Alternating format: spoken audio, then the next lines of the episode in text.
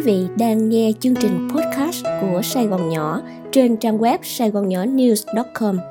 Sau đây là bài viết Những điều chưa được kể về Nguyễn Tất Nhiên thuộc chuyên mục Cảo Thơm lần dở được thực hiện bởi Kalingo. về dưới mưa Nói năng chi cũng thừa Vất vơ đời sương gió Hồn mình gần nhau chưa Tay ta từng ngón tay vuốt lưng em tóc dài, Những chưa ngồi quán vắng, Chia nhau tình phôi thai.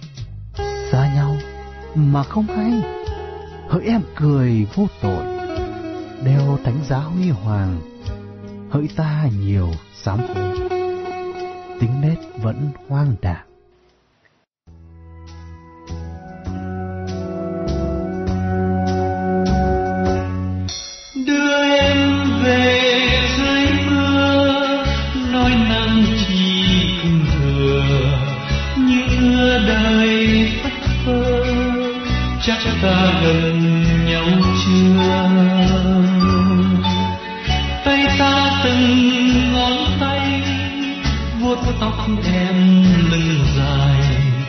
đôi ta vào quán trưa nhắc nhau tình phôi pha em mang hồn vô tội đều thành ra huy hoàng. Còn ta nhiều xa hối mà sao vẫn hoang đàn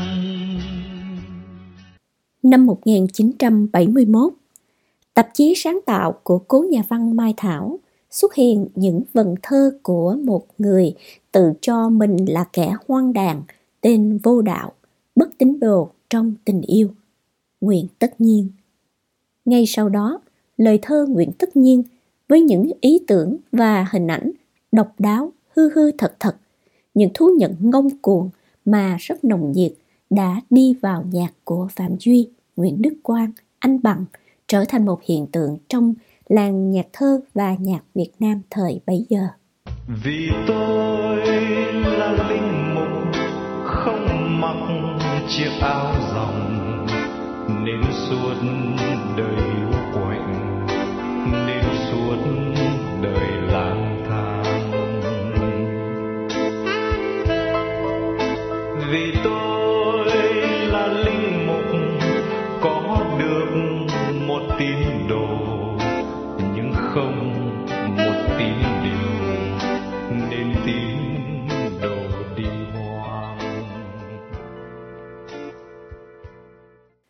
Có thể nói, cho đến bây giờ, hiếm có ai dành cho người yêu của mình những cái tên gọi đẹp, thánh thiện như nguyện Tất Nhiên đã từng. Đặc biệt, cái đẹp và thánh thiện ấy càng được tôn vinh hơn gấp vạn lần khi ông đem chính mình ra làm vật thể so sánh. Ông tự gọi mình là một người bệnh hoạn, một kẻ nhiều sám hối, một tên vô đạo. Riêng bạn bè, thân hữu, chẳng ai ngại ngùng khi gọi Nguyễn Tất Nhiên là kẻ ngông cuồng hay một người điên hoặc một gã bất cần đời. Gọi thế nào cũng đúng vì ảnh có máu điên mà cũng có máu ngông, ảnh điên lắm. Nhạc sĩ Trúc Hồ đã nói như thế. Ông nói thêm, người làm nghệ thuật nào cũng có máu điên trong người, không nhiều thì ít. Và với Nguyễn Tất Nhiên thì không chỉ điên, ngông, ông còn là một kẻ bất cần đời, coi thường thị phi trong thiên hạ. Những giá trị chung bình thường của xã hội mà một con người bình thường luôn hướng tới thì với Nguyễn Tất Nhiên không phải là điều cần thiết. Cố nhạc sĩ Phạm Duy từng viết trong tùy bút của ông Đi qua đời tôi có khá nhiều thi nhân thuộc nhiều thế hệ. Đa số đều như tôi, đều khá hồn nhiên, nghĩa là có tí máu điên. Nhưng trong làng thơ Việt Nam có ba nhà thơ hồn nhiên nhất, đó là Nguyễn Ngưu Ý, Bùi Giáng và Nguyễn Tất Nhiên. Cả ba vị đều đã từng là thượng khách của dưỡng trí viện Biên Hòa, nơi tôi đã có lần đến thăm một trong ba vị đó. Nếu từng ở dưỡng trí viện Biên Hòa thì không thể là người tỉnh táo. Nhưng chính cố nhạc sĩ Phạm Duy cũng nhẹ nhàng gọi đó là cái hồn nhiên của Nguyễn Tất Nhiên.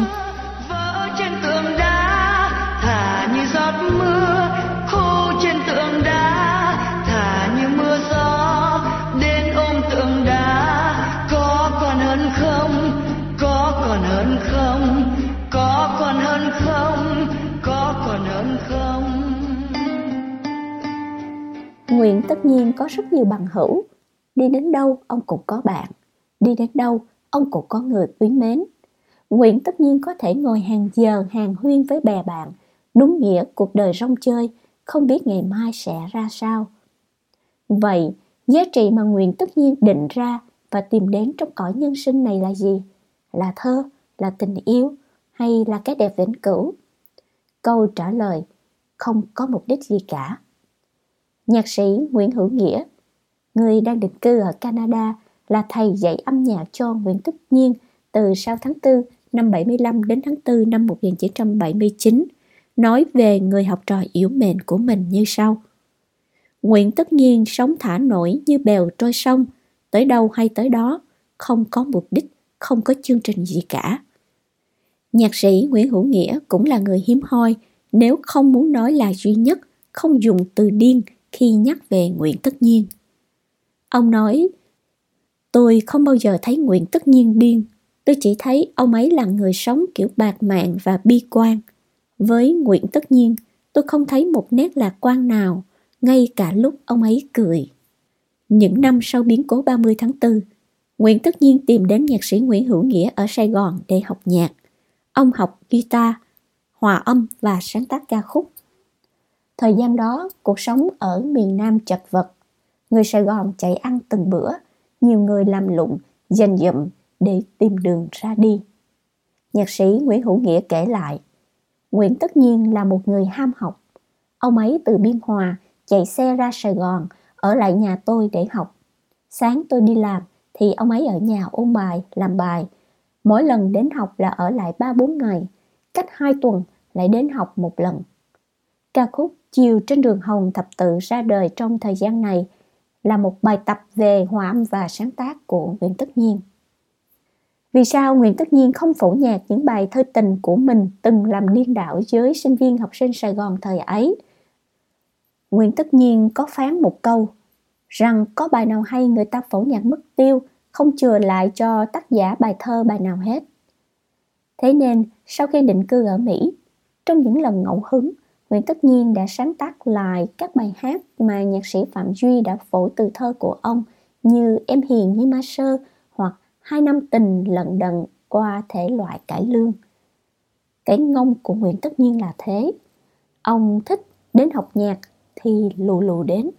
Ai hỏi khi nào về, ông trả lời khi nào nhạc gia đuổi thì về.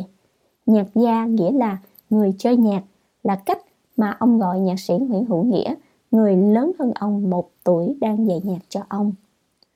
Nguyễn tất nhiên chỉ làm những gì mình thích.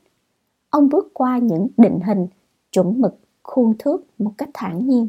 Ông vô tư trả lời câu hỏi muốn học nhiếp ảnh à của nhiếp ảnh gia nổi tiếng Trần Cao Lĩnh bằng việc đưa ra cuốn sách dạy chụp ảnh do hãng Kodak phát hành và nói có sư phụ nhiếp ảnh đây rồi. Cuốn sách đó là món quà của nhiếp ảnh gia Thái Đắc Nhã tặng cho Nguyễn Tất Nhiên khi biết chàng thi sĩ rất muốn học chụp ảnh. Lúc nào trong đầu ông cũng có chữ, đùa với chữ, sâu xé và khổ đau với chữ. Cái tài của Nguyễn Tất Nhiên chính là cho dù trong tình huống nào, ông cũng chỉ ghép chữ lại với nhau đúng với cảm xúc của mình, chứ không đẽo gọt, trau chuốt ngôn từ.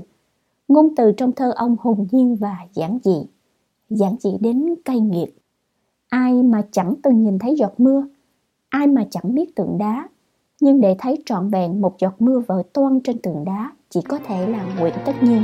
Người từ trăm năm về ngang sông rộng, người từ trăm năm về ngang sông rộng. Ta ngoắt ngón tay, ta ngoắt ngón tay, chỉ thấy sông lồng lộng, chỉ thấy sông chập trùng.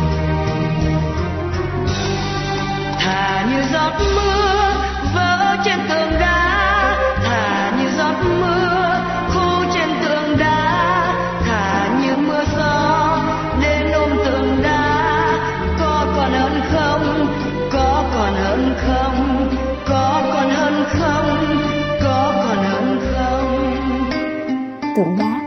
một vật thể vô hồn vững chắc ngàn năm giọt mưa chọn tượng đá để làm điểm rơi để rồi vỡ toan phía sau cách ghép chữ đơn giản ấy phải là một ý nghĩa sâu xa thâm thúy vô cùng. Như nhạc sĩ Trúc Hồ đã nói, ngôn từ trong thơ của Nguyễn Tất Nhiên đơn giản vô cùng. Đơn giản như người ta đang nói chuyện với nhau. Với Nguyễn Tất Nhiên, chữ là hơi thở để sống, chữ là cách để ông tỏ tình, chữ cũng là phương tiện để ông giải thoát hơn giận của một cuộc tình hay những u uẩn, ngột ngạt trong cõi trần gian. Ông có thể so sánh người tình của mình hiền như ma sơ, để rồi cũng sẵn sàng ví người tình của mình là một ác quỷ đầy quyền năng.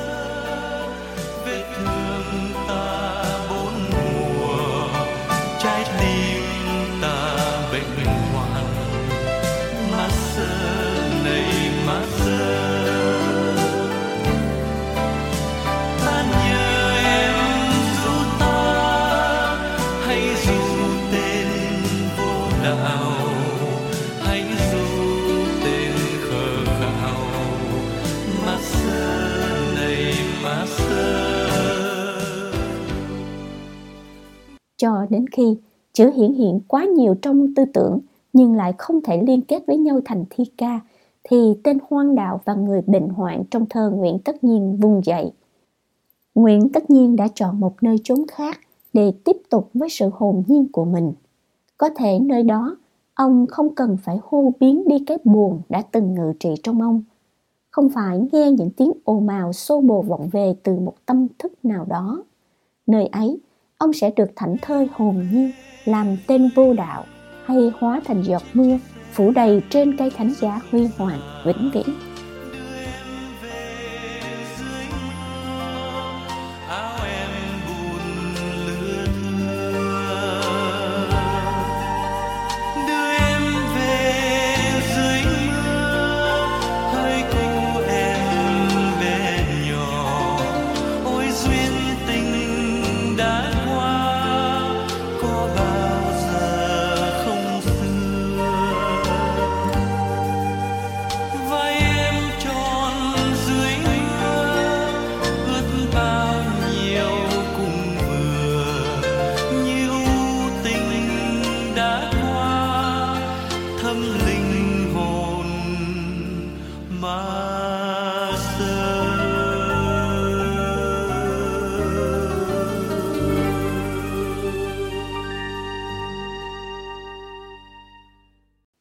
Đó là bài viết Những điều chưa được kể về Nguyễn Tất Nhiên thuộc chuyên mục Cảo Thơm lần dở, được thực hiện bởi Kalingo.